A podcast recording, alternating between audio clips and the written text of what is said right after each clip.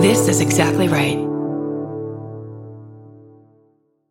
If you're a fan of meticulously crafted worlds that reimagine every little detail, then you'll enjoy the podcast Imaginary Worlds. Host Eric Molinsky spent over a decade working in public radio and uses those skills to create a sound rich podcast that features interviews with Andy Weir, who wrote The Martian, the writers of hit TV shows like Star Trek Strange New Worlds, designers of games like Magic the Gathering, and the puppeteer who designed Miss Piggy. You can find Imaginary Worlds wherever you're listening to this podcast.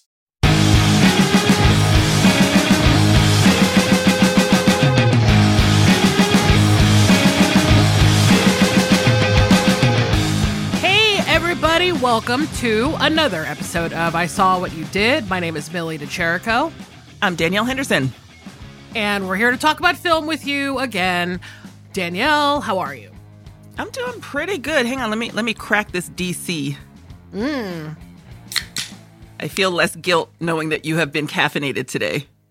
Throw some D's on that, on that, on that. um yeah, remember like a couple episodes ago or whatever it was that I was like, I'm only drinking 12 ounces of cold brew a day? That's out the window now. True. this is actually is the second, this is the second thermos. Oh my God. I know. Of cold brew? Uh huh. Girl. I listen. I cut it with water this time because technically it's you're supposed to. I know. I wasn't to. doing that for a long time. I didn't I didn't realize I was supposed to. The second one though, so I had I've already had roughly 20 maybe 20 ounces, maybe maybe 18 ounces. And then I decided to go for like another 6 and then I uh just put water in there and so it feels full, which is what I need to feel. I need to feel like this entire thing is filled. You should but put a fucking drop of coffee in there, a drop of that cold brew concentrate, and then literally fill the rest up with water. yes, I I need to be drinking coffee flavored water. Yes, is what I need to be drinking. Do they? You know, if that is that a business idea? Is that a business idea? I'm sure somebody flavored water. I'm, I'm sure somebody would buy it, but I'm also sure somebody has done it. Have you ever? You've never been to Rhode Island, have you? So you don't know about coffee no. milk. What's coffee milk?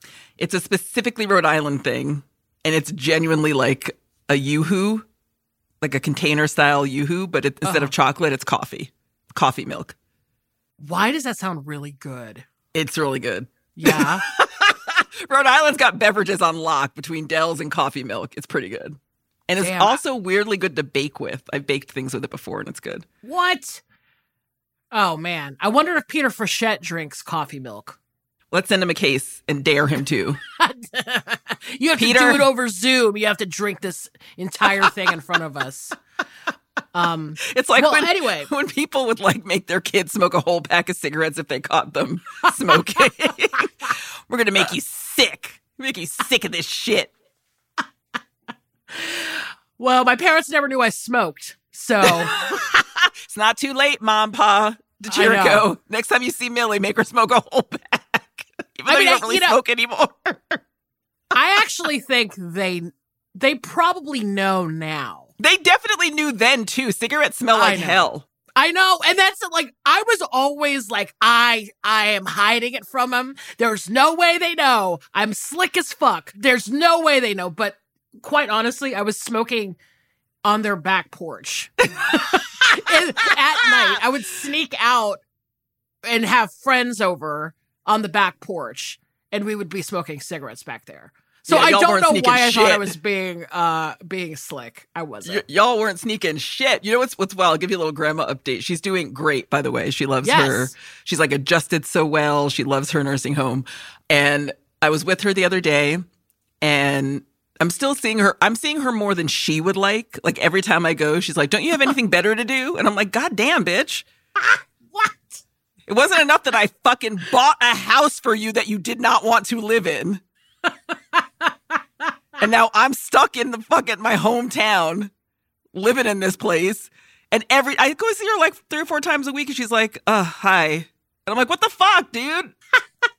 what does she think you're doing? You're just like monitoring like is she thinking like this lady comes in, monitors me too much, wants yeah, to talk too much? Yeah, she's just annoyed because I'm always talking and like trying to make her like she's not always annoyed, but it's it's very funny to me when she's like, "Hi, what are you doing here?" like I'm interrupting some shit.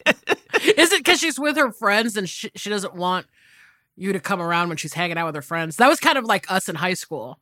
We're like, Yeah. "Mom, get away from me!" You know. Sometimes it's like that. Like if she's if she's playing a game, so they have a whole activity schedule for the month Yeah. they put up, and I know better now than to go during bingo. Because Oh, not only is my yes. grandma, my grandma's like, "Shut the fuck up! You better be fucking turning these tiles, or or else." But every I've never seen a group of elderly women get so hype as they do when they're playing bingo. There's this one woman who she kind of talks like this, and every t- the couple of times that I've gone in during bingo, she's always yelling at the activities lady because she's like trying to go around and help people. So who can't like you know do think do the dabbers themselves or like do the planks themselves, yeah. and she always goes, "Come on, hurry up, call the next number." and I'm like, God damn. And then one time I was literally talking to my grandmother, trying to explain to her, like, oh, we don't have the O52. We have the. She goes, hey, keep it quiet over there. And I'm like, oh my Ha. God. God You're damn, busted. Gloria. have you have you played bingo as an adult? Yeah. I played with them. Yeah. And I can't do it. It's too competitive. it's too competitive and also like it's really stressful Yeah. especially because okay bottom line no one's fucking playing with one card period No. one card you're it's like you're just showing how stupid you are if you show up to play like professional bingo at like the elks lodge and you show up one card most people got like 10 20 cards Mm-hmm. And then when they start calling out the numbers, it's this whole like da da da da da da da thing. That is so stressful because you're just yeah. like trying to scan, you're trying to make sure that you got all of the things that they just called out. And when you've got multiple people around you doing the same thing, it's just get it's just chaos. You know? Absolutely, and they they literally give these women a limit of four cards. Smart, because otherwise it's mayhem. It's Yeah. fucking mayhem. There's one activities lady, and if they if they have more than four cards, and it's only for the ones who are like super lucid. yeah. Yeah. Because if they have more than four cards, they're like, "Come over here and help me," and she's like, "I I can't. I gotta call the next number." It's it's I I appreciate this lovely woman who does the activities with them. Um, because they are fucking wild. But yeah, I go I go sometime most of the time I'll go and you know it's now that it, the weather's still nice, so I take Grandma outside and we sit. And every once in a while we'll be sitting outside and I'll be talking and she's just like, Can you literally stop talking? I'm trying to enjoy the silence. And then she starts ragging on all the people upstairs. She's like, She's like, You don't know what it's like here with all these people screaming and hollering all day. And I'm like, What do you mean screaming and hollering? They're just old. And she's like, Nah, I got to get away from them. You need to shut up. And I'm like, All right, cool. We'll have some silent time. some silent, reflective time. But she is fucking hilarious. And my favorite is when we eat together. Um, a lot of the times, you know, I'll, I'll just join her in the dining room. And um, there's this one woman that sits across from her who also has dementia. And she usually, she's very sweet. And she usually, like, will close her eyes and then she'll open them and ask the same question like 15 times. So, like, she'll rest for a few minutes and she'll open her eyes and ask the same question. At one point, she was doing that, and my grandma looked at me with her eyes like, "This bitch," and then she goes, she just starts laughing, and she's like, "I," she's like, "I can't, I can't believe she's just asking the same questions all the time." And I'm like, "Bitch, you just asked me what the weather was three times in a row. Like, you are the same. like, why are you making fun of this lady? You are the fucking same." And she starts cracking up, but it gets wild in there. They have a whole new crop of um, CNAs, certified nursing assistants, and nurses' aides, like these very adorable, young, bright children fresh out of nursing school. They're all so sweet. And these people are giving them a run for their fucking money. Uh-oh. So there's this one lady, and she sits kind of behind us in the dining room. And I didn't hear the full conversation, but this this guy was sitting with her, the CNA was sitting with her. And all of a sudden, she just took this little juice cup and fucking threw it on the ground. And then she looked at him and she goes, Well, you told me to do it. And I'm like, There's no way he told her to do that. Yeah. But You both my grandma, both my grandma and I just burst out laughing. And I'm like, see, we can't be together. We can't hang because this is where I get it from. Yeah. She finds all this crazy stuff so funny. She just spends most of the day laughing at people and it's delightful. But there's this one woman who is so sweet and she always wears like, like a cute little hat. And I, ever, I always said hi to her. I always said, you know, like, hey, what's up? And tried to, like, I talk to everyone when I go, and I kind of have my own little crew of friends there now, which is, mm-hmm. you know, pathetic and great. Uh, I'm like, who are my friends? These old people in this nursing home that I Look, see three times a week. I love it. I love it but I couldn't crack her. Like she would always kind of look at me, and at one point, she was like, I said hello to her when she was coming out of her room, and she just started wheeling her chair back in her room, and I was like, "Fuck, dude." But God, got faced. I got fucking faced hard. she started backing away from me like I was a fucking ghoul. And I'm like, good lord. Get in, get in, hurry up. and you know me, the first place I go is, is it because I'm black? Because this bitch trying to get away from me because I'm black. Mm. But no, she was just, she's very shy. But then one of the other women I talked to, Pat, who I love, she asked if she could read my book. So I bought her a copy of my book. And once Susan, this other woman, saw that, she started talking to me. And she was like, Oh my God, you're a writer. I had a friend who was a writer. I love books. So she loves books. Mm-hmm. So I've started bringing her books. And I'll ask her what she wants. And she's like, Oh, can you find this one book? I haven't read it in ages. And I'm like scouring the internet trying to find books for her.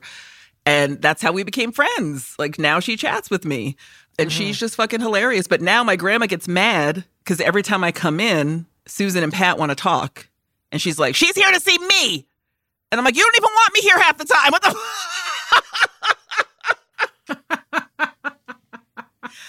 it is just wild. It's wild. But yeah, yeah, she's she's doing so great. She's so lucid most Love of the it. time.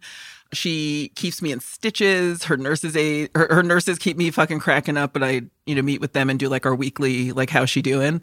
Yeah. And they're like the other day we were we were all in her room together. She's going to the bathroom. And they use this kind of contraption to like lift her up and put her on the toilet. Yeah. And um she finishes and she goes, Hey, I want a cigarette. And I was like, You have not smoked in 30 years. What are you talking about? Mm. And I'm like, Is this part of dementia where you just remember old feelings and shit? But she's like, Hey, I want a cigarette. And I'm like, You haven't smoked in 30 years. And she looked at me and both of her nurses and she goes, Well, it was a big one and I need it. And I was like, Good Lord. ah! Holy shit. Good Lord. She keeps them cracking up all fucking day long. and I got I them that. I got them a um they have music there, but they were playing music out of this like old CD boombox. So I bought them a Bluetooth speaker. Oh wow. Like just for the floor. And I'm like, you can yeah. just put it on the desk and you can play it from your phones and it's so much easier. And everyone's loving it. And um my grandma's whenever she hears music, she starts dancing, but she's so limited in her movement. So she kind of like shakes her shoulder and starts like mm. getting down. Yeah. And then she, if she hears music, usually it's like when we're together in her room, I'll play like James Brown and like, you know, Stevie Wonder and like old stuff because she really responds to it because she knows it.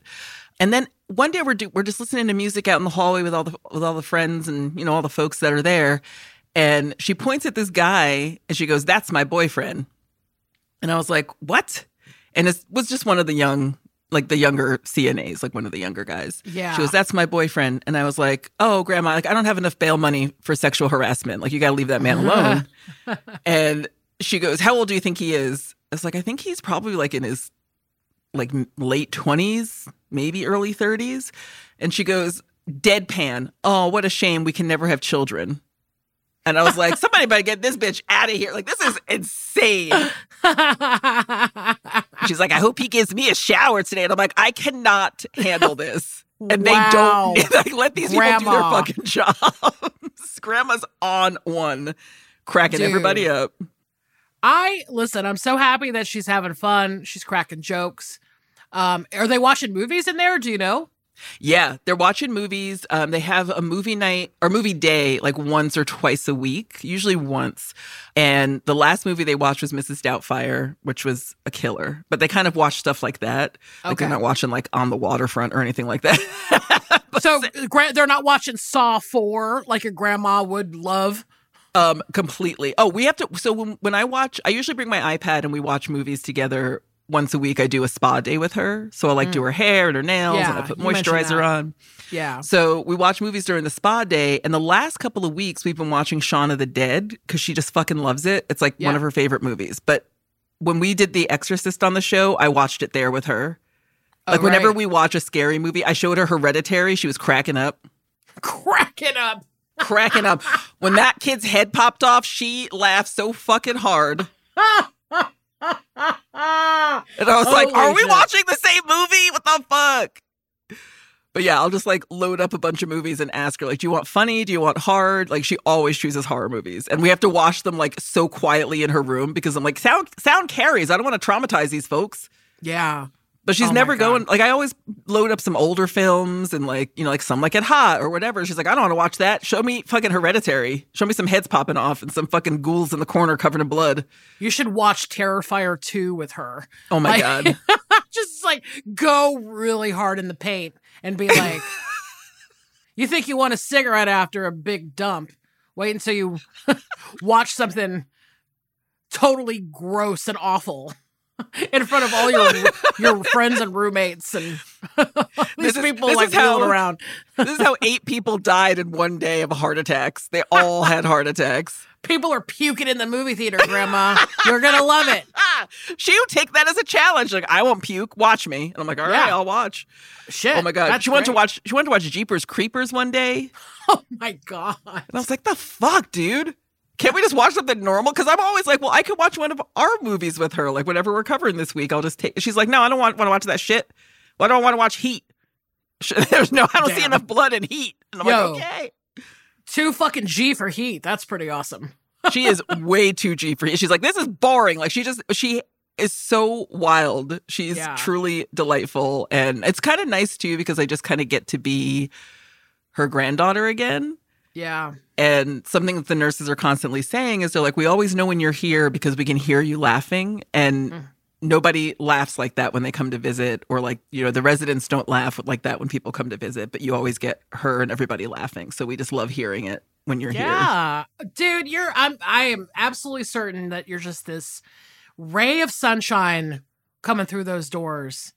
Because those places can be really depressing. Yeah. They you know? can be, and they do a good job there. I got to say, like they keep them engaged and they keep them, you know, happy. But you know, they're also they're also individuals, and they have their own needs and they have their own desires. And I'm like, I can just come in and chat and talk with y'all, and mm-hmm. you know, I love it. I absolutely love it. I, I took her at a mass one day. I went and saw her on a Tuesday. She was in mass because um, it's like a Catholic nursing home, yeah. and I took her out and, and I, I left that day. I was like, oh, I'll just let her finish mass. I'll come back later. And then I went back the next day and I'm like, wait, y'all doing mass again? So I just went in and I was like, hey, how you doing, Graham? She's like, good. And she's like, I want to sit outside. So I took her out of mass. And she was like, How are you doing today? And I was like, I'm doing good. And she goes, Yeah, good, except for the fact that you're probably going to hell because you just took me out of mass. And I was like, You fucking asked me to take you out of mass. The fuck, dude? now I'm going to hell. she was just cracking herself up.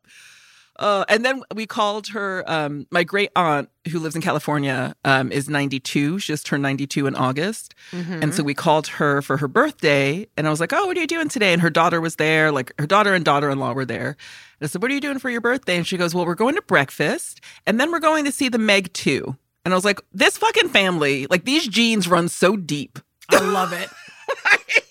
I love she, it. She wrote me a review when she got back. She sent me a text and she's like, it wasn't as good as the other one, but you know, like not as many people got eaten or whatever. And I was like, good Lord, this fucking family, these Dude, genes.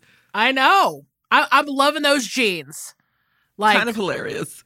Well, it's so fun. I mean, like, considering that you could come from a family that doesn't watch movies because they're not Christian or something. You know what I mean? Like I'm trying to think of the, what the, what is the complete opposite of your family? Uh, exactly. Uh, it's like the dad from Footloose or something. So I'm I'm thrilled. And it totally is you. Like that's the thing. It is you. It's why you love what's that scene from that movie that you love with the wheelchair on fire?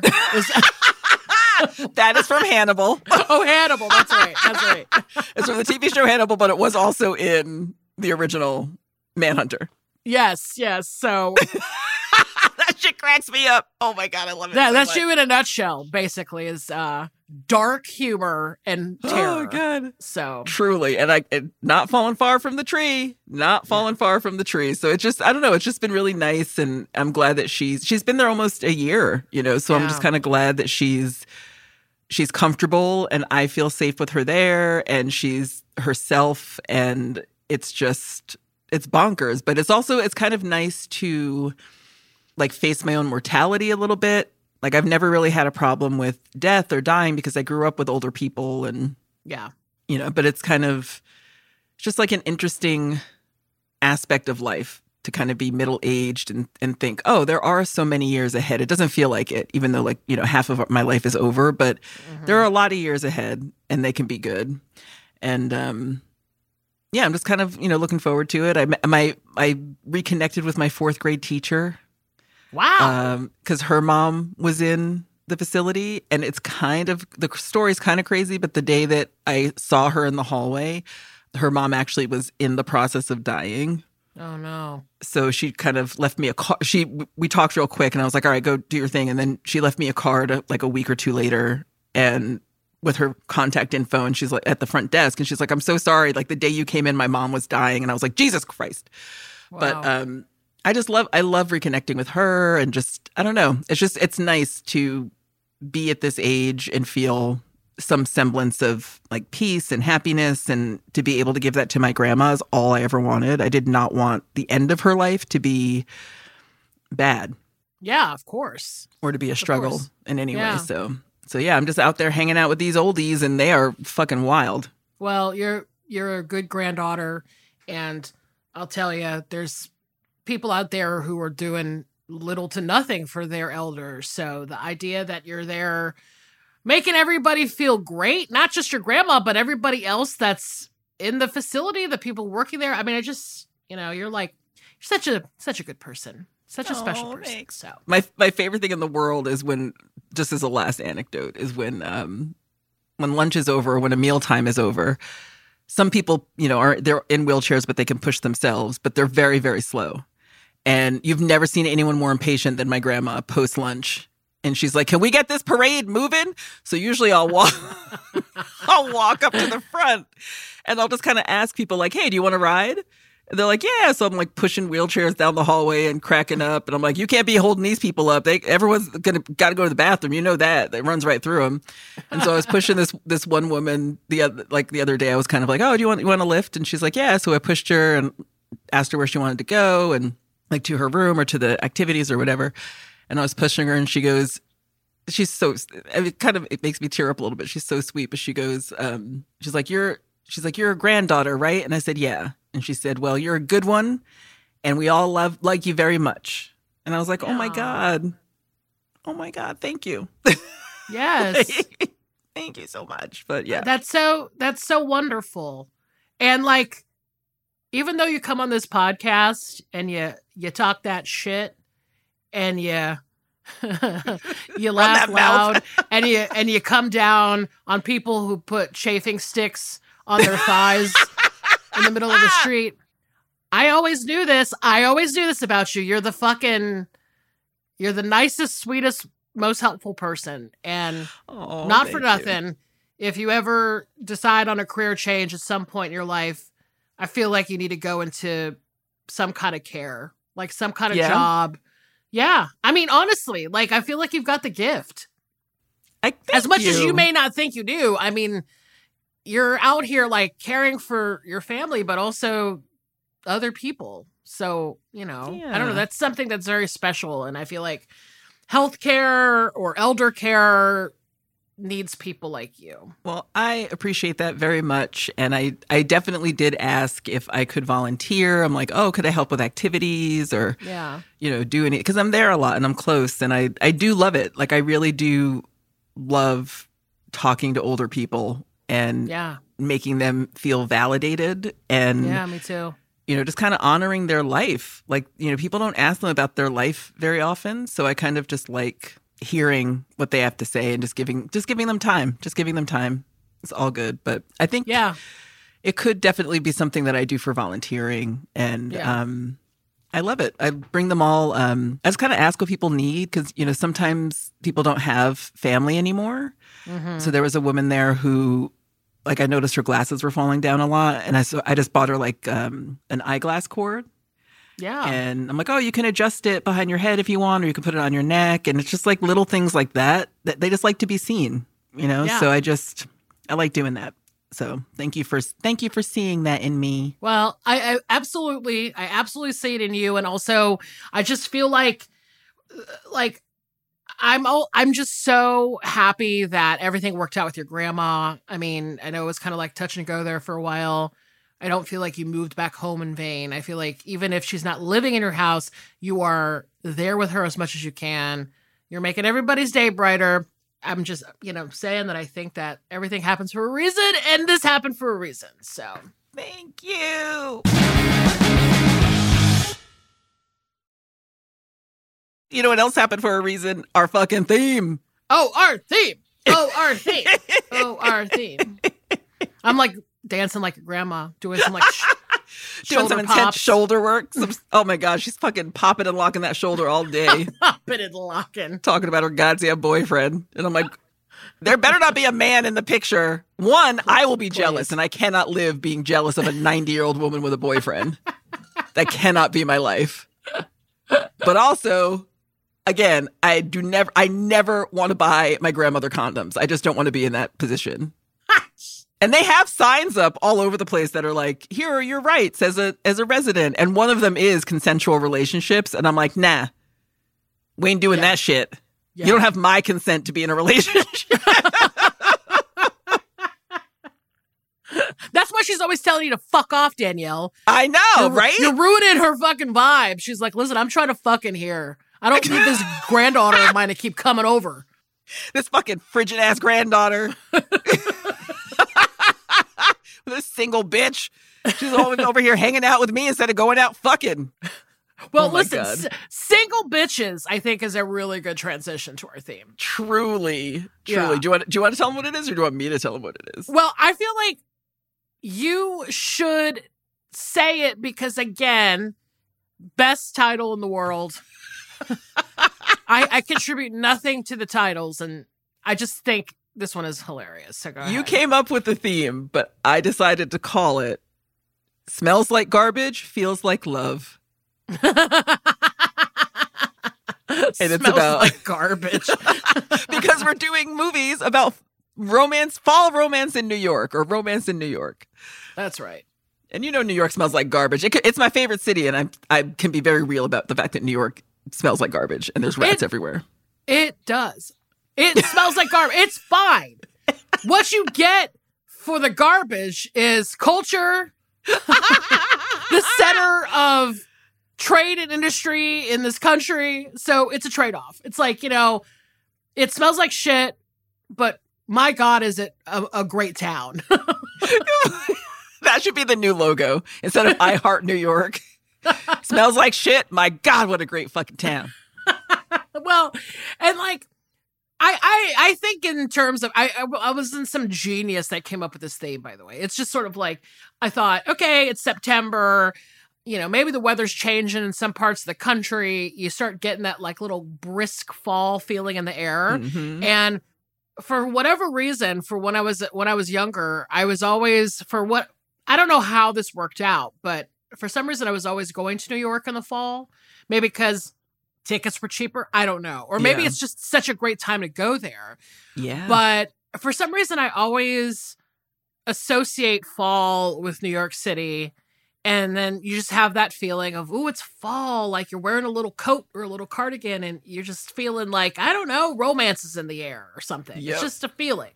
It really is. And it's very, it is very unique to, I think it's ne- u- unique to New York in the way that, you know, people equate springtime with Paris or, you know, yes. even if they've never been there. It's like there's a certain time of the year where a city just kind of comes alive. And yes. to me, that's fall in New York. And the trees are changing and it's like there's a crispness and everyone's looking to lock someone down for the winter. And like,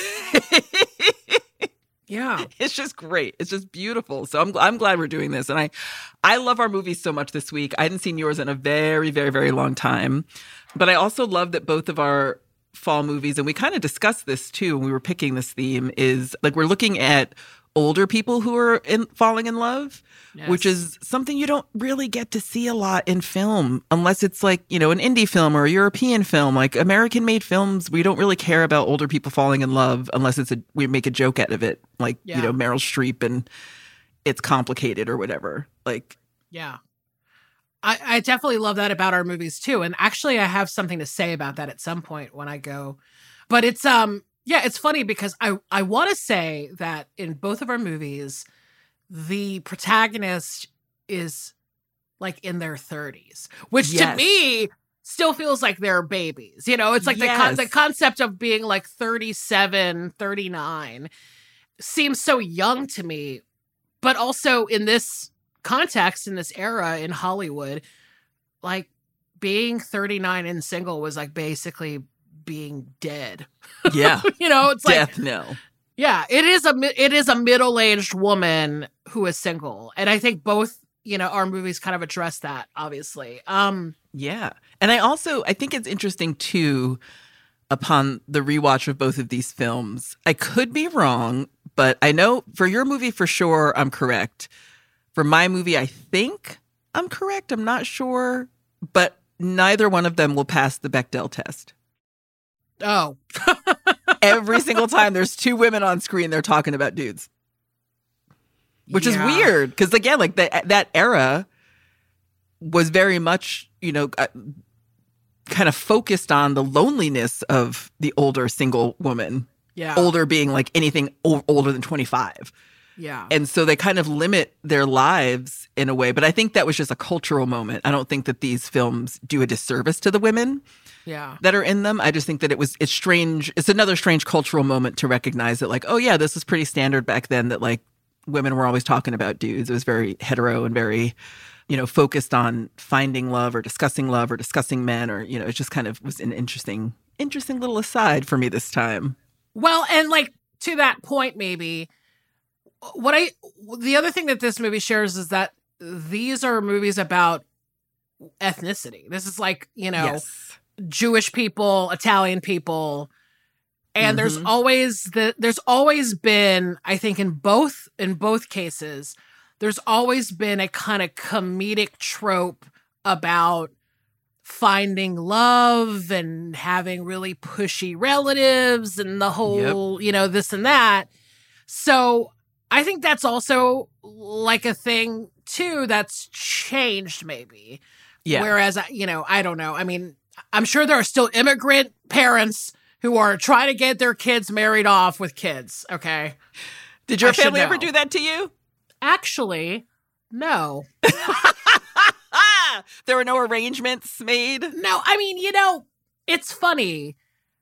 I I was just talking about this the other night with some friends of mine who are a little bit younger than me and they've decided to not have children and you know they're mm-hmm everybody in their families are really pushing it, you know? I'm obviously past the point of having kids. So I, at a certain point, I think my parents were like, okay, cool. We're not, but they never really were. I was telling them, I was like, my parents never really were. I think yeah. they recognized that I was very ambitious and that I had a lot of stuff to do and I was just really kind of not interested in going there. And plus, when I was younger, I was always like wrapped up in boys. And I think that they were horrified by that. Right. like, like, oh God, please steer like, her back towards academics or music or anything. Exactly. Like, we don't want these fucking bums hanging out around. Like, and oh, they God. were, and they were pretty much all white dudes. So they were basically like, uh uh-uh. uh Oh, my um, granddad used to call, he used to call me out on that shit. Yeah. Like, you bring another white boy around here? And I'm like, we're just friends. He's like, I don't give a shit. What yeah. is going on here? Like, you just fucking focus on school and stop bringing these goddamn boys around. You need to be friends with boys. Oh, yeah. My, like, to this day, I remember my mom and dad ba- basically, like, I'd bring these, like, white stoner dudes to the house, and they would, like, they would, like, sometimes would fall asleep on the couch and spend the night. And my mom's like, you always got these, like, boys sleeping on our couch and eating our oh, groceries. like, what? you know, like, what is this? What are you doing with your life? And I'm like, oh god. So I'm just happy that none of them were like, you should marry this guy and have kids. Yeah. Like, leave these guys out of here and go to college and get get a degree. Like that was so. kind of like an inadvertently slick move on your part, where you're like, "Oh yeah, I'll bring some boys around. I'll bring like people who are like River Phoenix and I love you to death." yeah. And they were so terrified that they're like, "We will not push her. If this is what she's into, we are not pushing marriage, yeah. children, nothing." That was a very slick subconscious move on your part. Yeah. And also, I just had very low standards my entire life. So they just, they were like, well, we're not going to force her into anything because we don't want this in our house. Okay. We don't want, we don't want this at Thanksgiving. We don't want we don't want to have to buy the children of this relationship anything, any toys. Yeah. yeah. Oh God. So, thankfully, I'm, I'm happy. I was very, I'm very pleased. My parents that is one thing that I have absolutely loved about them my entire life is that they never forced me to do anything I didn't want to do. They never yeah. pressured me to go into, you know, any area of life I didn't want to go to. And it's great. So I was watching these movies this week going like, holy shit, wouldn't this be a nightmare? Oh yeah, because in your movie particularly, it goes hard. Yeah. Oh, real, real hard. Um, and you're um, you're going first, so if you want to jump in, yes. go for it. Can't wait to talk about these. Oh yeah, absolutely. So my movie for the theme. Sorry, every time I, I get set up for this theme and I'm like, I start laughing. So I'm just trying to my, my movie for the theme smells like garbage, feels like love. It's a movie from 1988. It was written by Susan Sandler and directed by Joan Micklin Silver, and it's called Crossing Delancey. You made an appointment with a marriage broker? When I was your age, I was married, I had a life. Oh, a dog should live alone, not people. I seem to remember at one point, like very early on, I think we were like joking around about this movie and you were like, "Don't tell me you're gonna like make me watch Crossing Delancey or something like that." I, we were just like joking, and so for some reason I internalized that for many years. so I did this to myself, is what you're saying? no, when it was like at some point this week, I was like watching this movie again, and I'm like, I wonder if Danielle is going crazy that she no. finally watched this movie. Okay. I loved, loved, loved it. Okay, good, good, good. I loved the music. I loved the feeling. I loved oh, the New too. York of it. It just, it was great. It was great. I was like, how, how could she not? It's about bookstores for Christ's yeah. sake. Anyway, I so let me give you kind of a little bit of background about Joan Micklin Silver, just because she's sort of a famous female director. Um, and she died fairly recently. Mm. So she was born in the 30s in Omaha, Nebraska her parents were Russian Jews, and her Jewish identity, I think, would just be such a huge part of her career, right? She made a lot of mm-hmm. movies about Judaism and the kind of Jewish Jewish experience. When she first started out, she I had read that she she had somehow befriended or met somebody that was working on Sesame Street, and I guess this was in the 70s when Sesame Street was fucking awesome. Damn. Yeah. Not to say it's not awesome now, but you know, it's like oh. 70s, 70s Sesame, Sesame Street. Street. Yeah. I mean, you on. got 1, 2, 3, 4, 5, 6, 7, 8, 9, 10, 11, 11 12. 12. Like the fucking Pointer Sisters were on Sesame Street. yes. Yes. Which blew my mind when I found out they did that song, by the way. Yeah.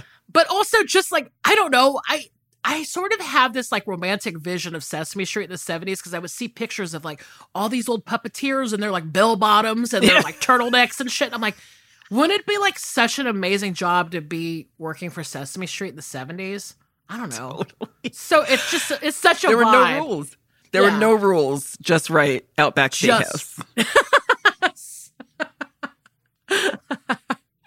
so so Joan Micklin Silver somehow befriended, you know, somebody that was working on Sesame Street, and then she got into writing, you know, films for educational film companies, right?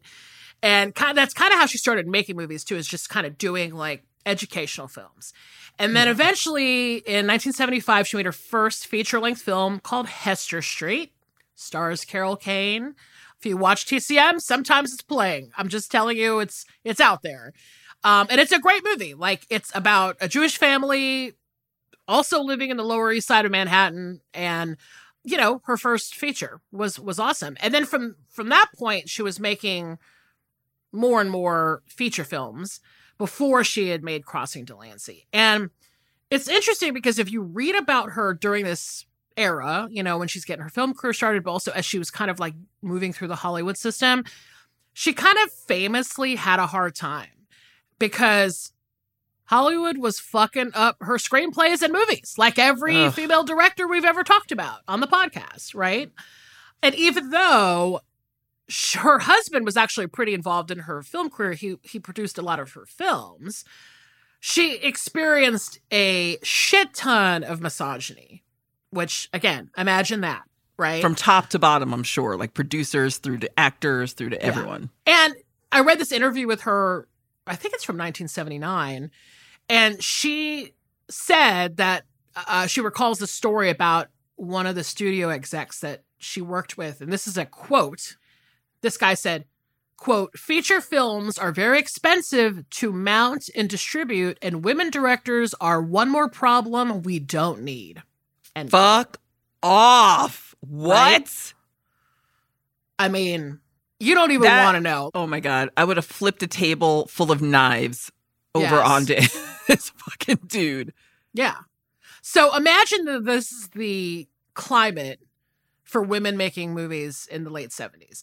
Add to this this idea that she was writing and making movies about Jewish identity and stories about Jewish people. And I read that when Crossing Delancey was coming along, she had said that the studios were telling her it was quote unquote too ethnic. Jesus Christ. Right? And it wasn't until Amy Irving, who is the lead actress in Crossing Delancey, it wasn't until Amy Irving stepped in and basically said, Oh, wait, I'm married to Steven Spielberg. Mm-hmm. And Steven Spielberg, of course, very much appreciated the Jewish aspect of Crossing Delancey and that's how it got off the ground, basically, is because Damn. of their involvement. You know? That is wild. That it yeah. took and and it's wild too that it took even though Amy Irving is the one who got that ball rolling, that it took a man, Steven Spielberg, to stand yeah. up and say, Hey, I want to throw my weight behind this as well to get it solidified. Right. And that's that's true allyship. Is like, I don't want your words. Like, take some fucking action and yeah. help us get shit done. Right. And, you know, I, so it's just, you know, she's spoken a lot about that. Like, if you go back and you read interviews with Joan Micklin Silver and just sort of like things that she said in the press, you know, she's very much like, yeah, it was rough for me, which is unfortunate. But also the story that we always tell whenever we talk about these female directors, especially the ones that are working in the 70s and 80s, right? Yeah. I mean, it's just, it was a fucking shit show for them. And the idea that they actually made movies at the end of the day is remarkable. So, anyway. All right. So, I'm going to do a one sentence synopsis of Crossing Delancey. An uptown single woman in her mid 30s debates whether or not she wants to date a man from the old neighborhood. Perfect. Right? So we have Amy Irving, as we mentioned before. I think I think we know who Amy Irving is. She's very famous. She was most famously in Carrie, but also tons and tons of other things. She she's playing a character named Izzy, short for Isabella, I believe. She works at this very prestigious, slightly stuffy and pretentious bookstore in Manhattan. And she basically runs this acclaimed series at the bookstore, which is you know bringing in all these famous writers and you know and it's it's it's a beloved thing that people come to and she gets a lot of mileage out of that. She loves her career. She's single. She loves her life. It's like she's kind of living in like what uptown new york? Yeah i think upper west side probably. Right. And it's like she, and she loves her friends and they're modern and they're cool. And she's just kind of living this like great single life. And you know she at one point has this speech that she gives her bubby, which we'll talk about bubby obviously in just a second. But, you know, she's sort of like why do I want a man? I like I know all these great women. They are all like successful and have great careers and I'm totally satisfied and I'm, you know, just because I'm like 34 or whatever 35 and Mhm. single like why would I want to give up what I have, you know? Um And there's she she doesn't tell this to Bubby, but she's also got a fuck buddy, which is like, get it, girl. Yeah, yeah.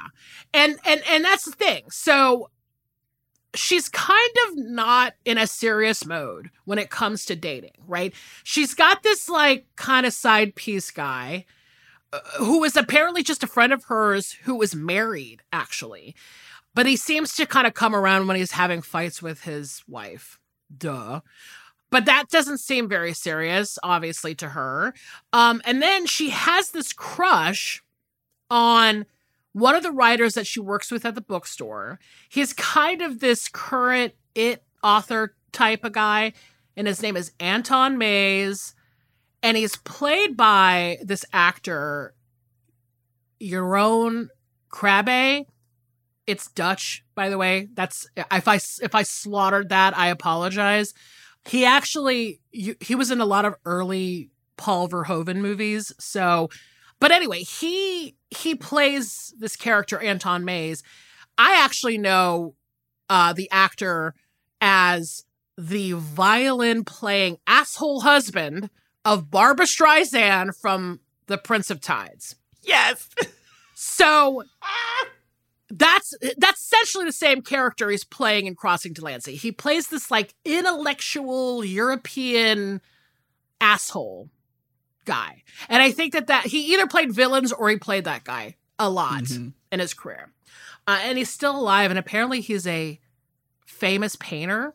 Oh wow. Yeah, and he's you know living in Europe and is apparently his art is on stamps in the Netherlands or something. It's amazing. But anyway, so Anton Maes, he just wrote this book called The Cave Dweller. and Izzy is promoting it at the bookstore. And like I said, I don't have to tell you, Anton is this like ladies man type. He's very full of himself. And he's like one of those guys that like puts on the charm and, you know, sort of quotes literature. And he's this like romantic, poetic guy. It's all game, all game. He's Um, also and- really mean to women. Like Oh, yeah. he's just very, or at least I'll say is he's dismissive of women. Right. He has this habit of sleeping with all of his assistants, and all of these assistants are young women, right? It's like, I think we know the type. And of course, Izzy is just enchanted by this guy because he's this kind of like intellectual, sort of like, you know, he's adjacent to this world that she's in, and she, you know, has this bit of a crush on him. But, you know, ultimately between him and this married guy that comes over once in a while, she's just not seriously dating. I mean, these are all unavailable men, and I don't think she really cares at the end of the day. Meanwhile, she's she's she visits her grandma, her bubby, in the old neighborhood on the Lower East Side. And this is like where she's from, right? Because it's a primarily Jewish neighborhood, and you know, this is kind of like her origin story, right? And of course, her bubby is constantly scheming to try to set her up with Jewish men. Her bubby brings over her friend Hannah, who is a marriage broker, essentially. Hannah is incredible. And she, like, I mean, it is like a professional matchmaking. Like, I wouldn't, you know, it's not like the millionaire matchmaker on Bravo. It's just like that, like two old ladies, who- one of whom has a Rolodex of business cards and wallet sized photos of single guys. you know, it's like that. this analog fucking matchmaking. Again, it's like, where are you getting these wallet sized photos of people?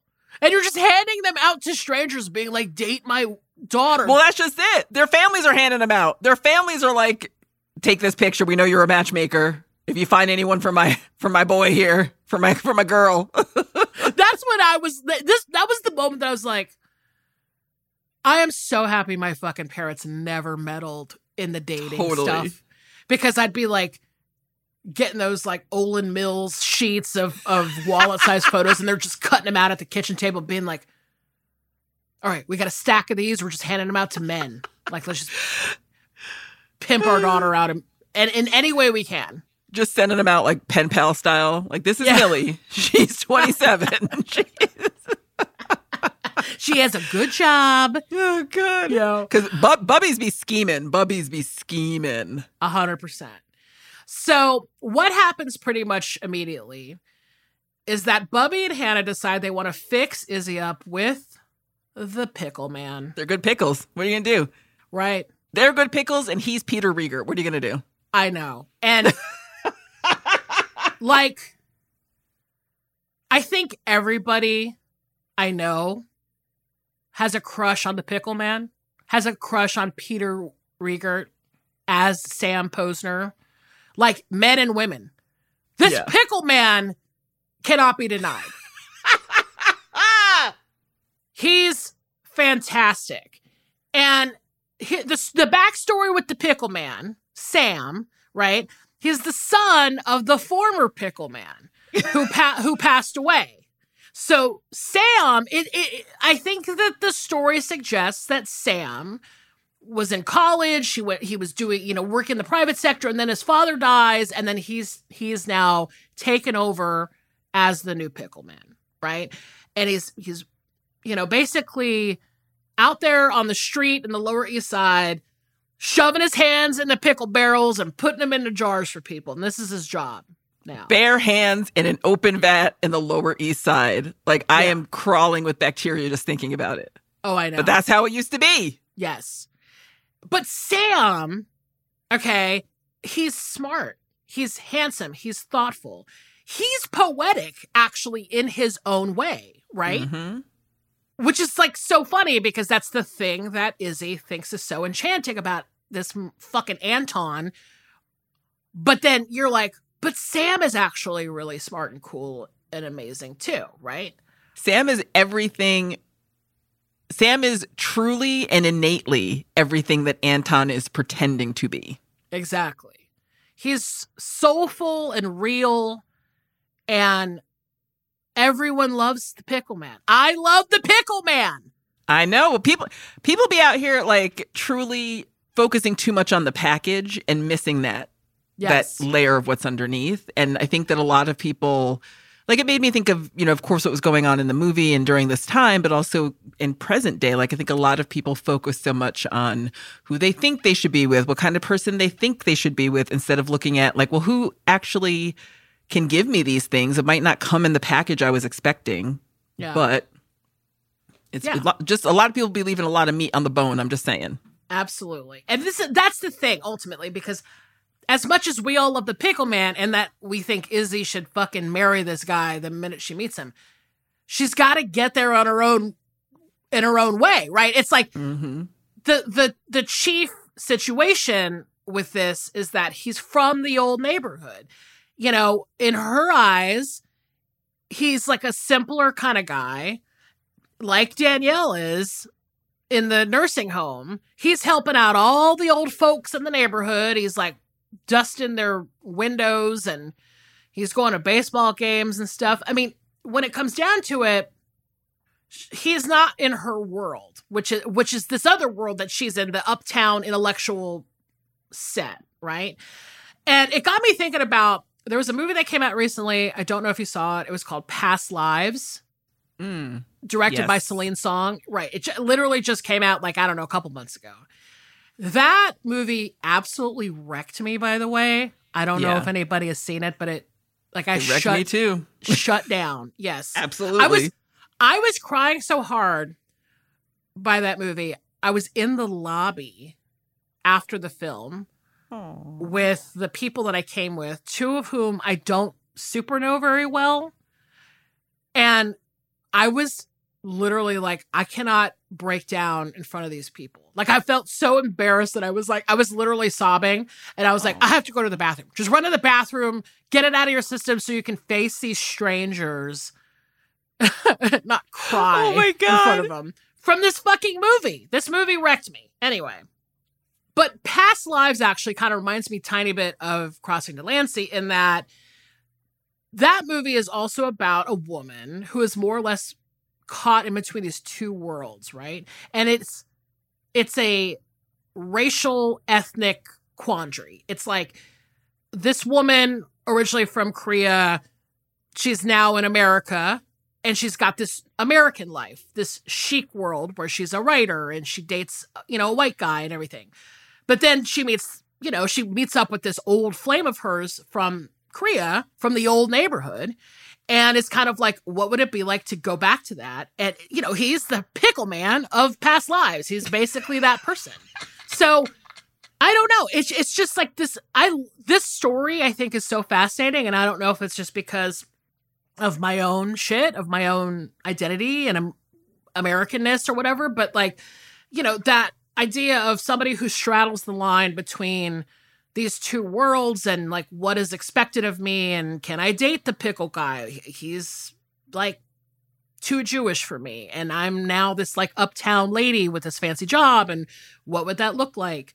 But, you know, Izzy protests like a lot during the course of this movie. And like he, she even like tries to set Sam up with one of her friends. And then she finds like she's kind of jealous that they're getting along.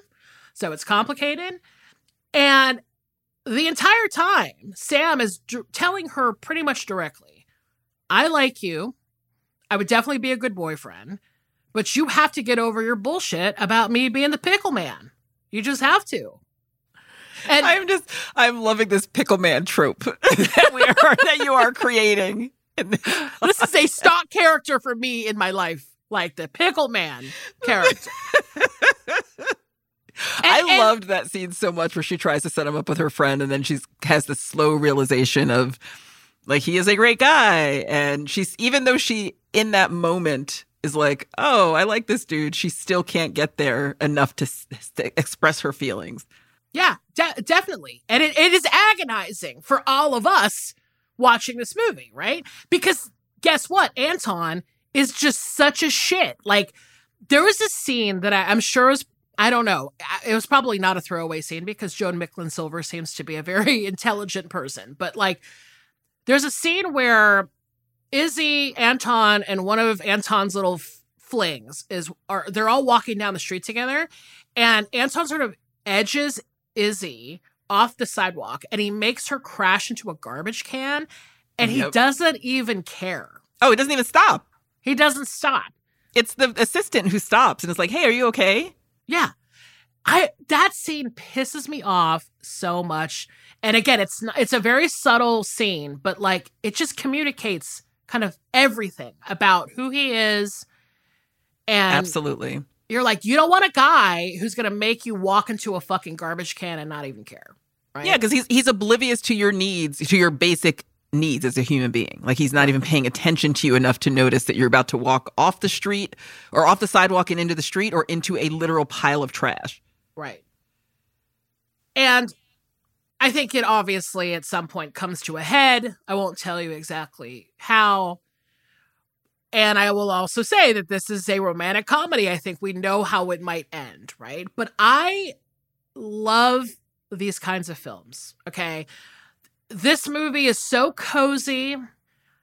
It's a drama romance about adults, you know? And I used to think that I don't know, fairly recently I was like obviously thinking to myself, Hollywood sucks. They only make movies for they make movies for adults, but the adults have the brains of 12 year olds, is what I was right. telling myself, right? And so whenever you see a movie about actual adults, you're like, holy fucking shit. And then something like Past Lives will come out, or even like the Nicole Holofcener movie that came out a few months ago, You Hurt My Feelings. Yeah. And I was like, these are the fucking movies for me. Right. These are the movies for people my age. I love them. They're not it's just a very simple concept. It's about relationships, about peoples and personalities and friendships. And that's the shit that I love. You know? Absolutely. And also, not for nothing, I love 80s movies about people who work in publishing.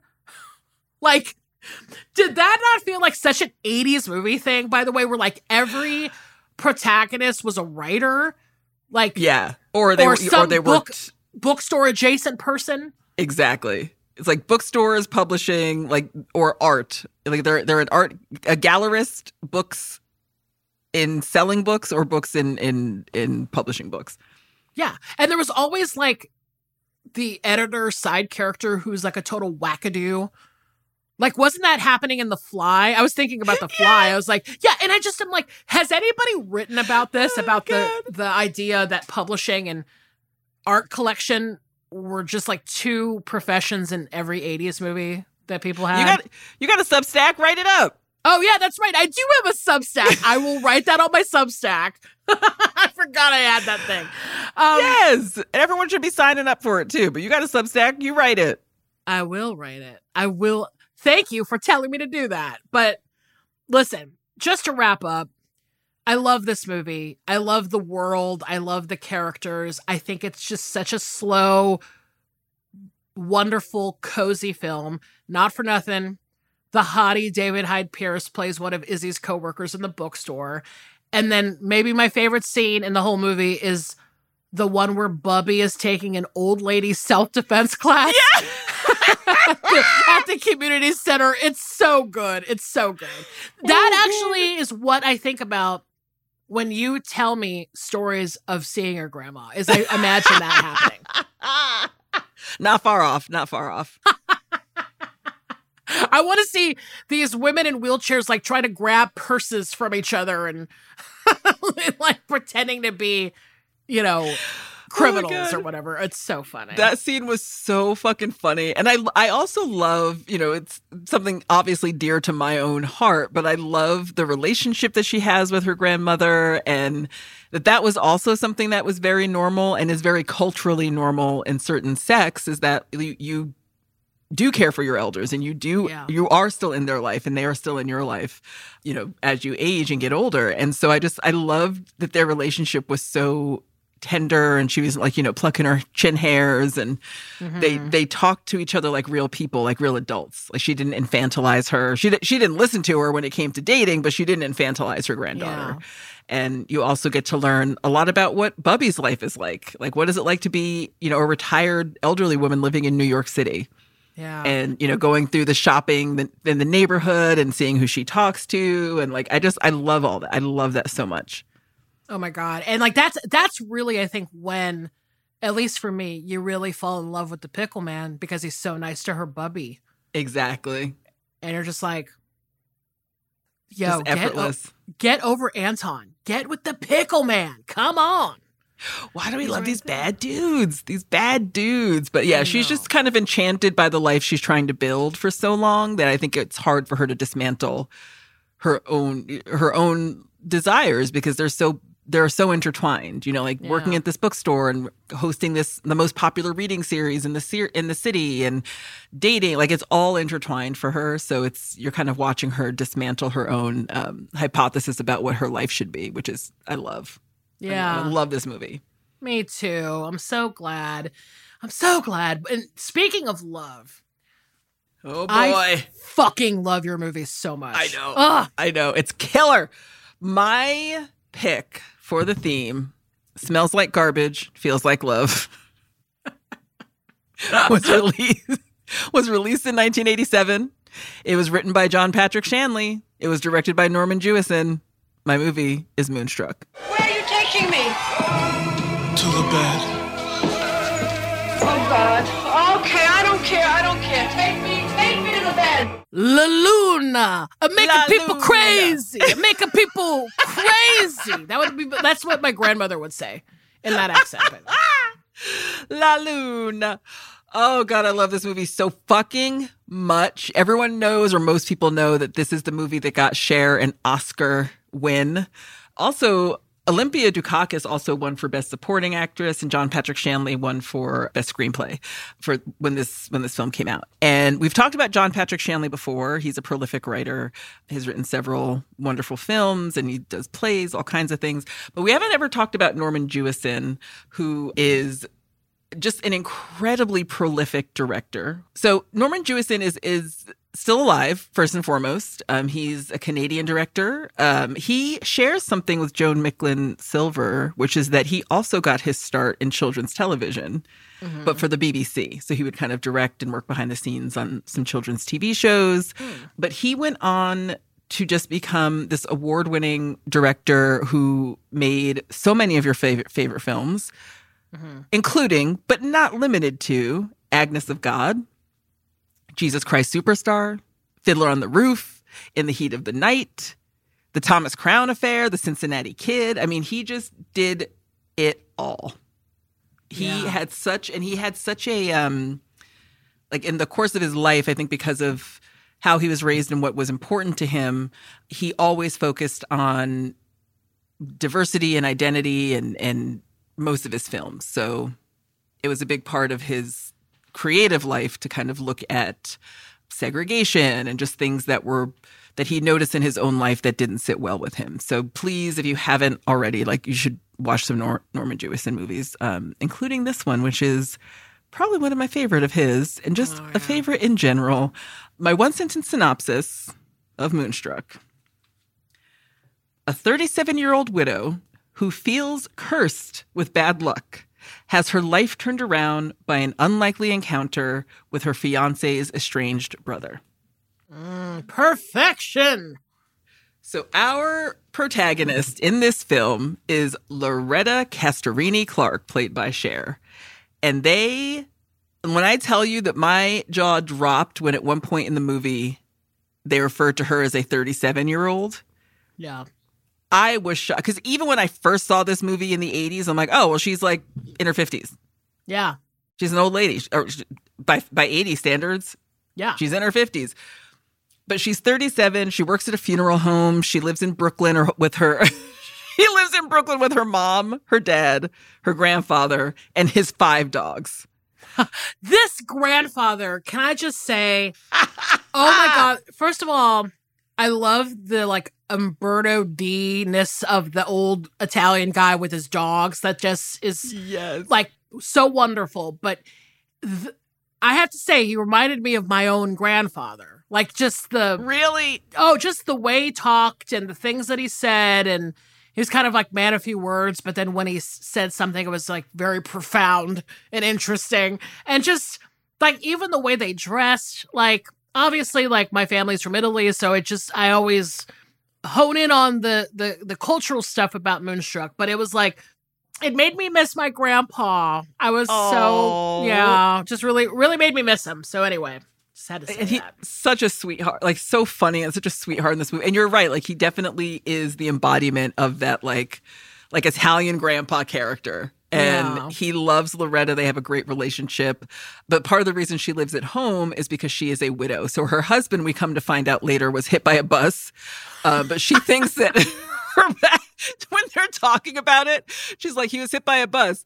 Like, did he die right away? Oh, instantaneously. It's just so fucking funny. The pace of this movie is hilarious. It's a rom com, but it's action, and it's kind of like a, a dramatic romance, but it's really to me a, a, comedy first and foremost. Right. So she thinks she has bad luck, and it kind of was kicked off by the fact that she and her husband, her her dead husband, had their wedding at City Hall, and they didn't have you know like a big ceremony. They didn't. She wasn't given away. She just thinks she did it all wrong. So that's why he died, and she's cursed. Um, so when her boyfriend Johnny Cammareri, who's played by Danny Aiello, who I also thought was like born at age fifty five.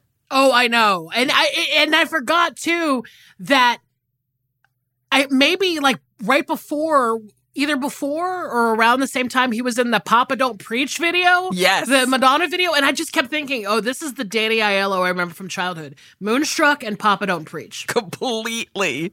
Yeah. Oh, he had a look. He had a look for sure. When you say Danny Aiello, a very specific image pops in your head. Yeah. Um, so he's he's her boyfriend. And when he proposes, he just kind of blurts it out there at this restaurant. He just kind of blurts it out.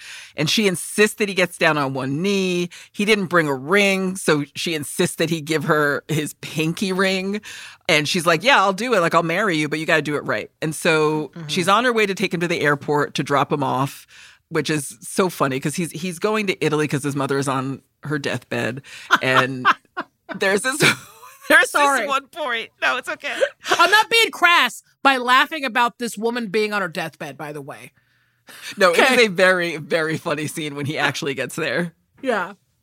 But it's kind of funny that she says um, when they're in the restaurant ordering, she's like, "No, order the manicotti because it gives you a base for your stomach." I've never in my life thought thought of manicotti as a base.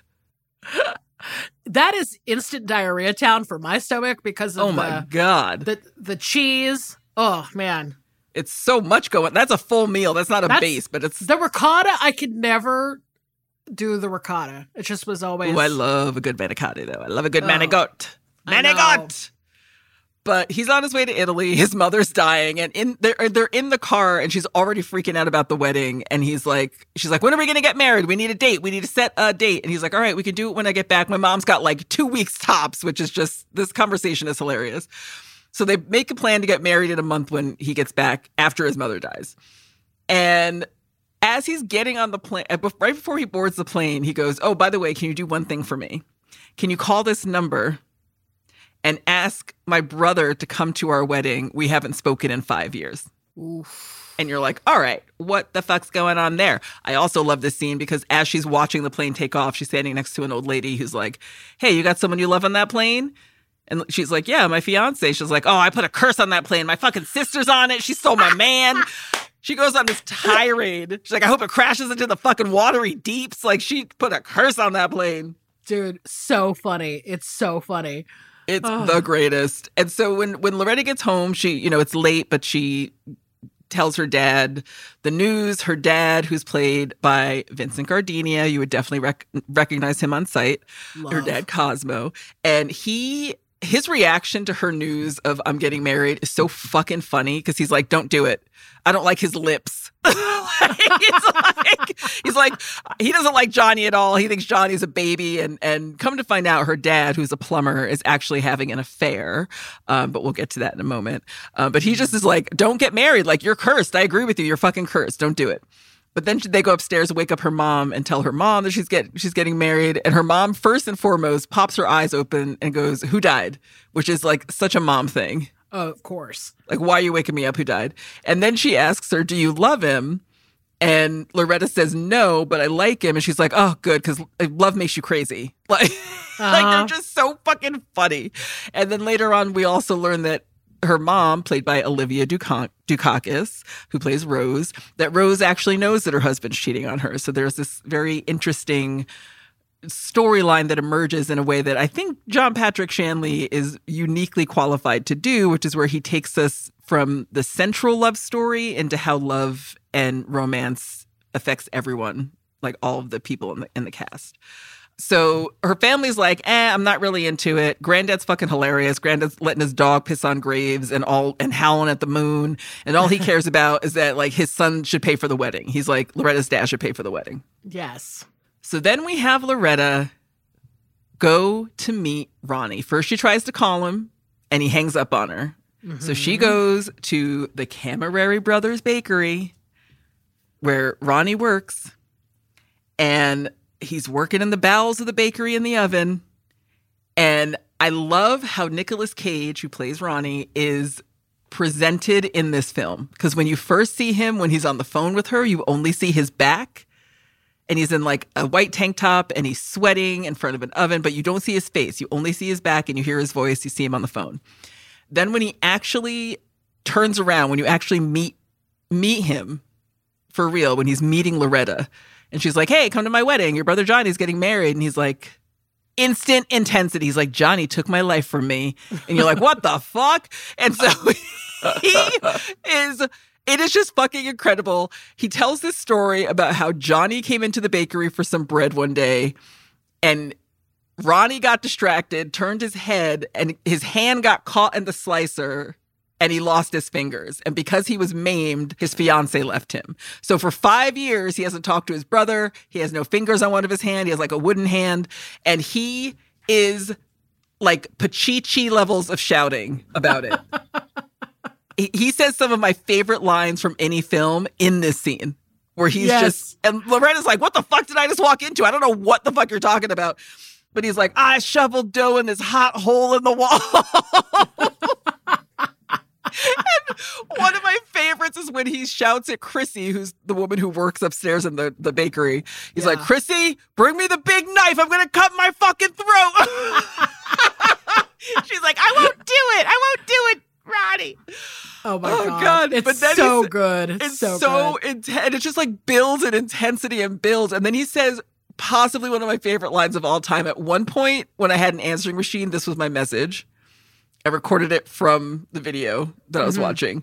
When he starts screaming, I lost my hand! I lost my bride! Johnny has his hand! Johnny has his bride! You want me to take my heartbreak, put it away, and forget? it's just building in this intensity. And Loretta's like, What the fuck is your problem? Let's go talk somewhere.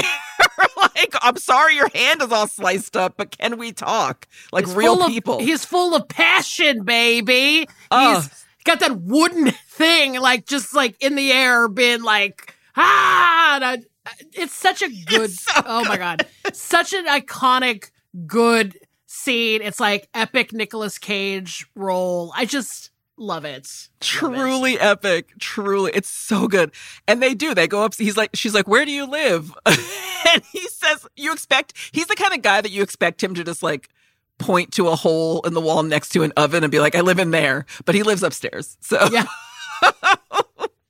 so they go up to his apartment and loretta makes him a, a steak and it's just this really hilarious conversation where they're trying to like tell each other who they think they are. So she's like, You're like a wolf who bit his own hand off to get out of this bad relationship. And it ends with them shouting, like, You're a bride without a head. You're a wolf without a foot. Like, it's just, they're just shouting at each other and explaining how they see each other, but it's full of passion and they kiss each other and then they fuck. And again, this is Johnny's brother, her fiance's brother, and they fuck. So during the same night, we're watching her parents, Cosmo and Rose, have dinner at home, and we get to meet her aunt and uncle. And everyone's kind of like talking about love and how they met, and they look at the moon, and it's it's the moon is huge. And come to find out, it's like it's a fuck moon because the aunt and uncle go and get it on, and he goes crazy. Like he loses his fucking mind after that. You see him the next day at work, and he's like, ah, like he had sex, he's losing his mind. but Loretta's also looking at this moon and just kind of like I don't know, it's just kind of like a really tender story and moment that you have to watch to kind of understand the basis of, of why the moon is so important Yes. uh, in this moment. But the next morning, all hell breaks loose. So next morning, they're both like both Loretta and Ronnie are screaming at each other like you ruined my life.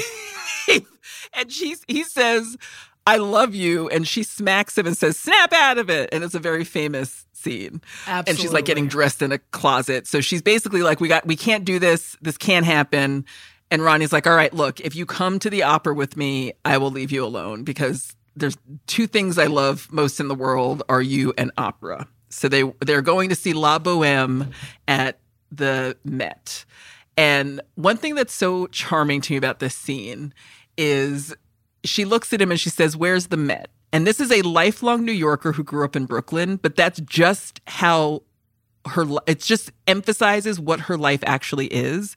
Yeah. She's not like rolling around Manhattan. She's not Brooklyn is her home. That is where she lives. That is where she does everything. She's she has no idea how to even get to the Met. Yeah, she's not Izzy. Izzy would have Right. definitely known where the Met is. This is Loretta is not not that character. No, and she's just so, and she's just lived like a very small life up to this point, not just geographically, but like, you know, her husband died and she kind of locked herself away and just mm-hmm. thought she didn't really deserve anything. She didn't deserve to, you know, look pretty or do anything. So even though she's really tough and funny, she just kind of is, she's limited herself. And so this burst of passion from her with Ronnie is surprising to her, but it also feels really good. And so, of course, like any good Catholic, she feels guilty because she feels good. So she goes to confession right away. She's like, All right, um, I took the Lord's name in vain. I slept with my fiance's brother and I bounced a check. And the priest is like, Wait, back up, back up to that second one. And he's like, Well, you know, you should figure it out. And kind of gives her the, the two rosaries. But then she sees her mom also in the church. And this scene is so tender and weird too. Like, I just love it where her mom is like, Your your father's cheating. Like, I know he's cheating. And Loretta doesn't want to believe it. She's like, nah, like there's something else going on. But you just see the pain in Olympia Dukakis's face. And I'm like, oh, Rose is really grappling with what do I do? Like at this age, at this stage of my life, my husband's cheating and you know, what am I supposed to do about it? We have a whole life together. We have a house. Like, what am I supposed to do? But we move, that kind of comes to a head in a very unexpected way because when Loretta goes to the opera with Ronnie, and it's lovely and so romantic and beautiful, and she's crying at one point and they hold hands. It's just, it's so sweet. And then during intermission, she she comes out and sees her father and her father is there on a date with this woman that he's dating that he's been with but she's also been caught because she is with ronnie and he knows that's not her fiance. So they've kind of caught each other at the opera. And at the same moment rose goes out to dinner and you know by herself at the same restaurant that we saw in the beginning of the film. And she sees a man that we saw at the beginning of the film john who's played by john mahoney this guy perry. And when we first meet perry a woman is throwing a glass of wine on him. And it happens again in this scene, except Rose actually talks to him and she's like, What the fuck's going on? Come sit with me and have dinner. And they kind of strike up a little romantic intensity.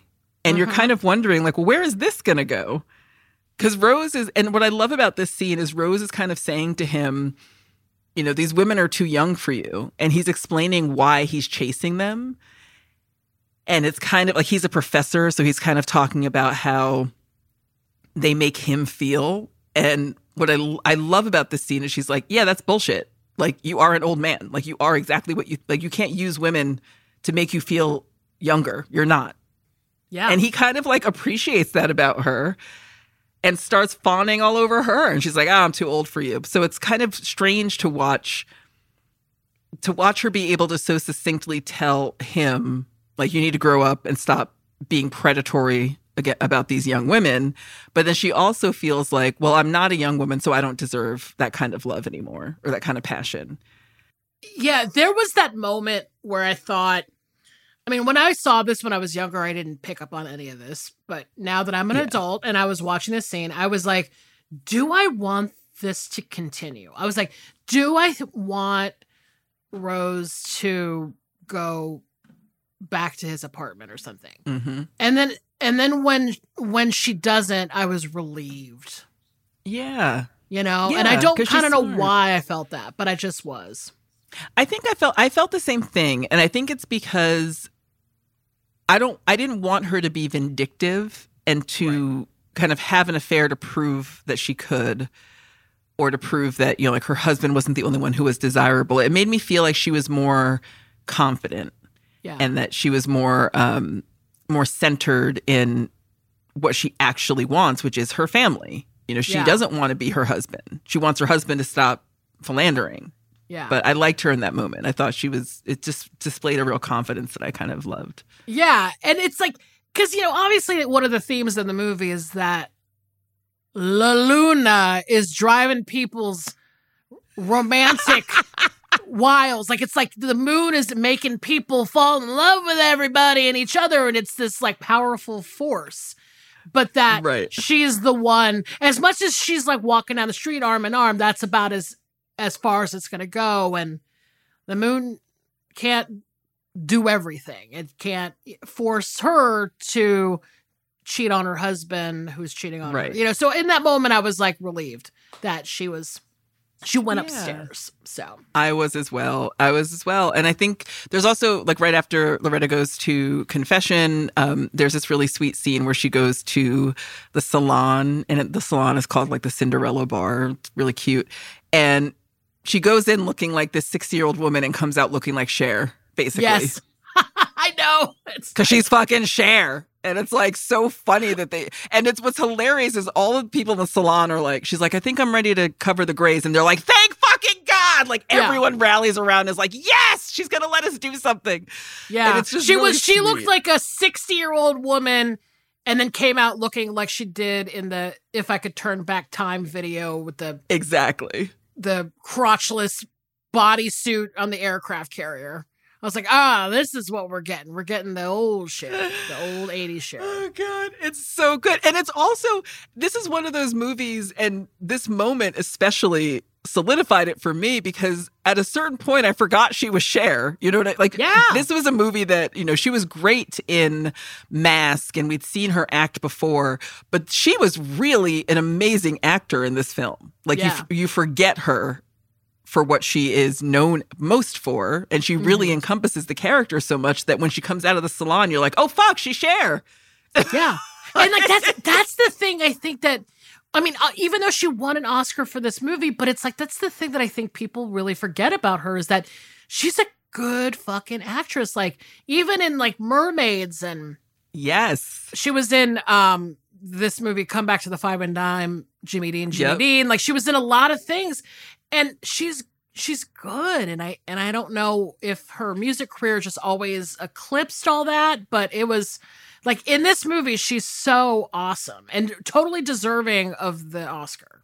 completely. Oh completely and she just again like inhabited this character so fully and i felt like i know what loretta's life is. I felt like i knew what her drive was and it, she just really brought this character to life and i think john patrick shanley is a great writer of course but i think that Cher was perfect for this like absolutely Yeah. perfect and i'm not going to spoil the end of the film but i will say that when they come back from the opera is probably my second favorite Ronnie scene Yeah. because he's trying to get her to come upstairs with him.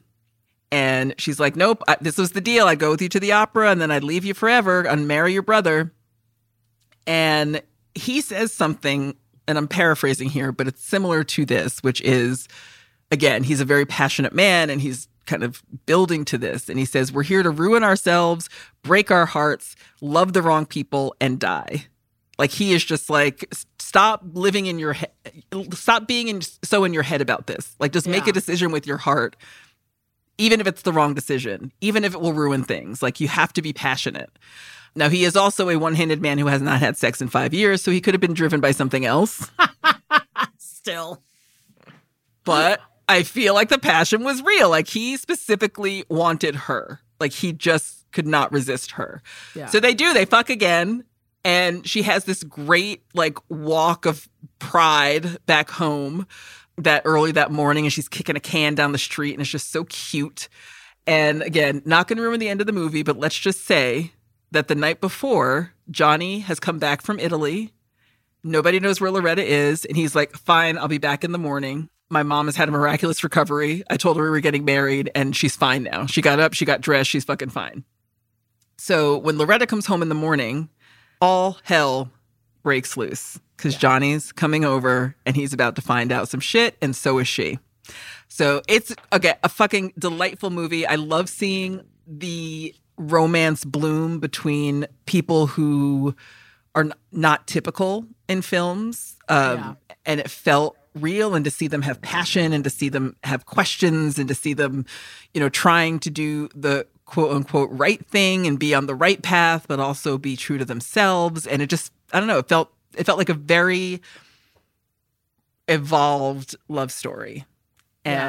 I just really I, I love I love this movie. Nicolas Cage is fucking hilarious and insane in the best Yes. possible way in this movie. But yeah, it's just it's a really interesting look at two people who normally would not or should not have been together and what do they do when they find each other? Yeah.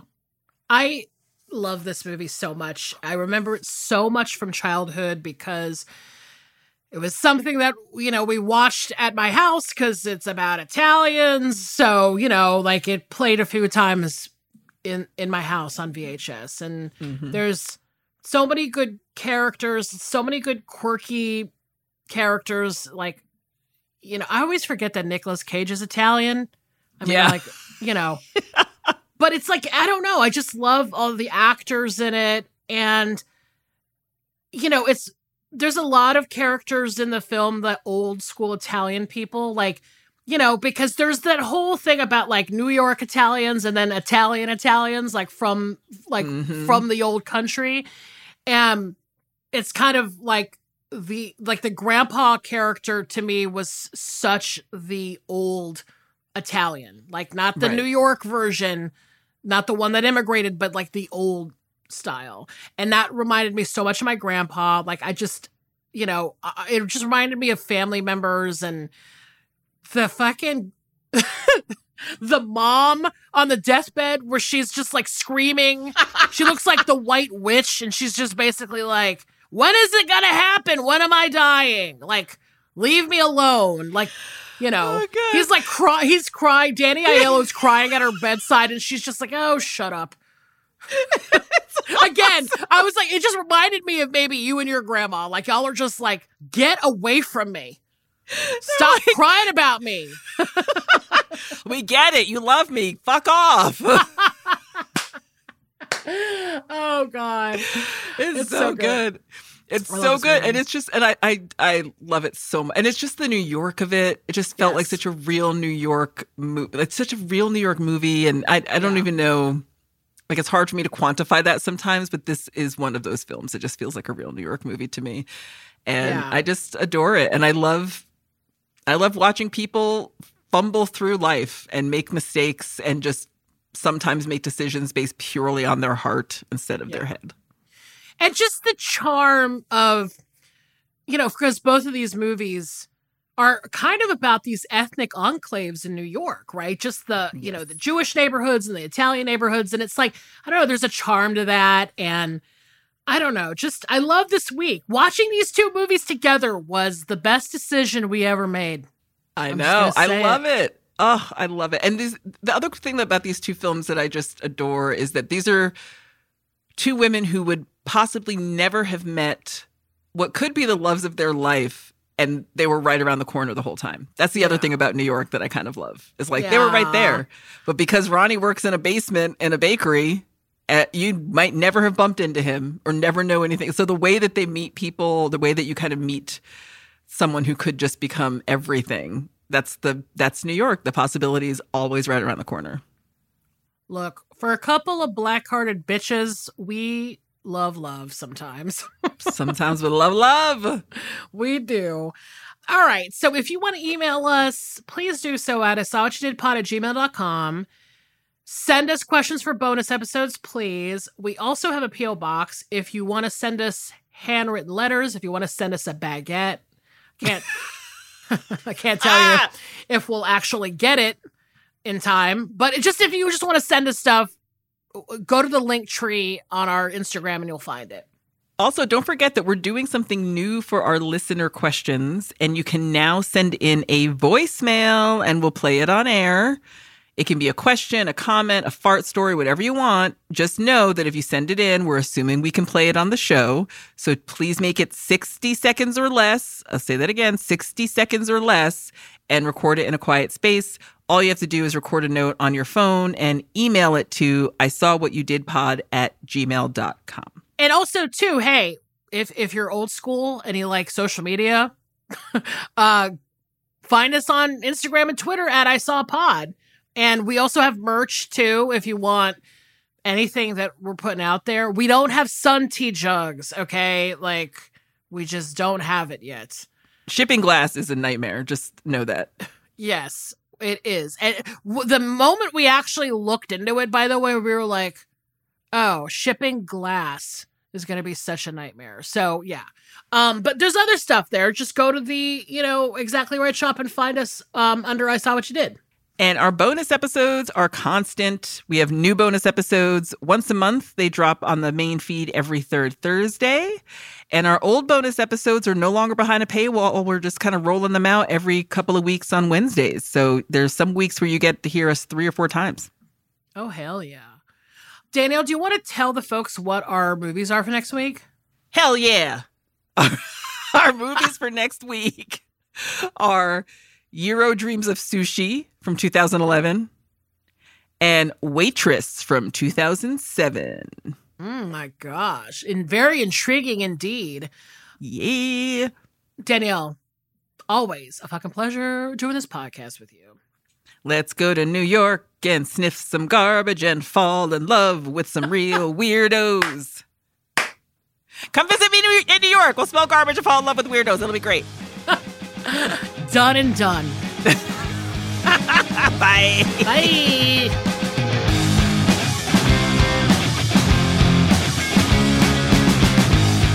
This has been an Exactly Right production, produced by Casey O'Brien, mixed by Edson Choi.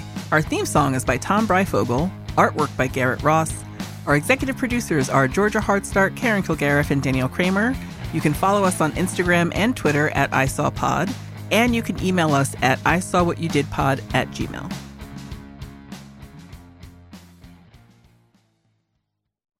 Follow I Saw What You Did on Apple Podcasts, Spotify, or wherever you like to listen so you don't miss an episode. And if you like what you hear, rate and review the show. And visit exactlyrightstore.com to purchase I Saw What You Did merch.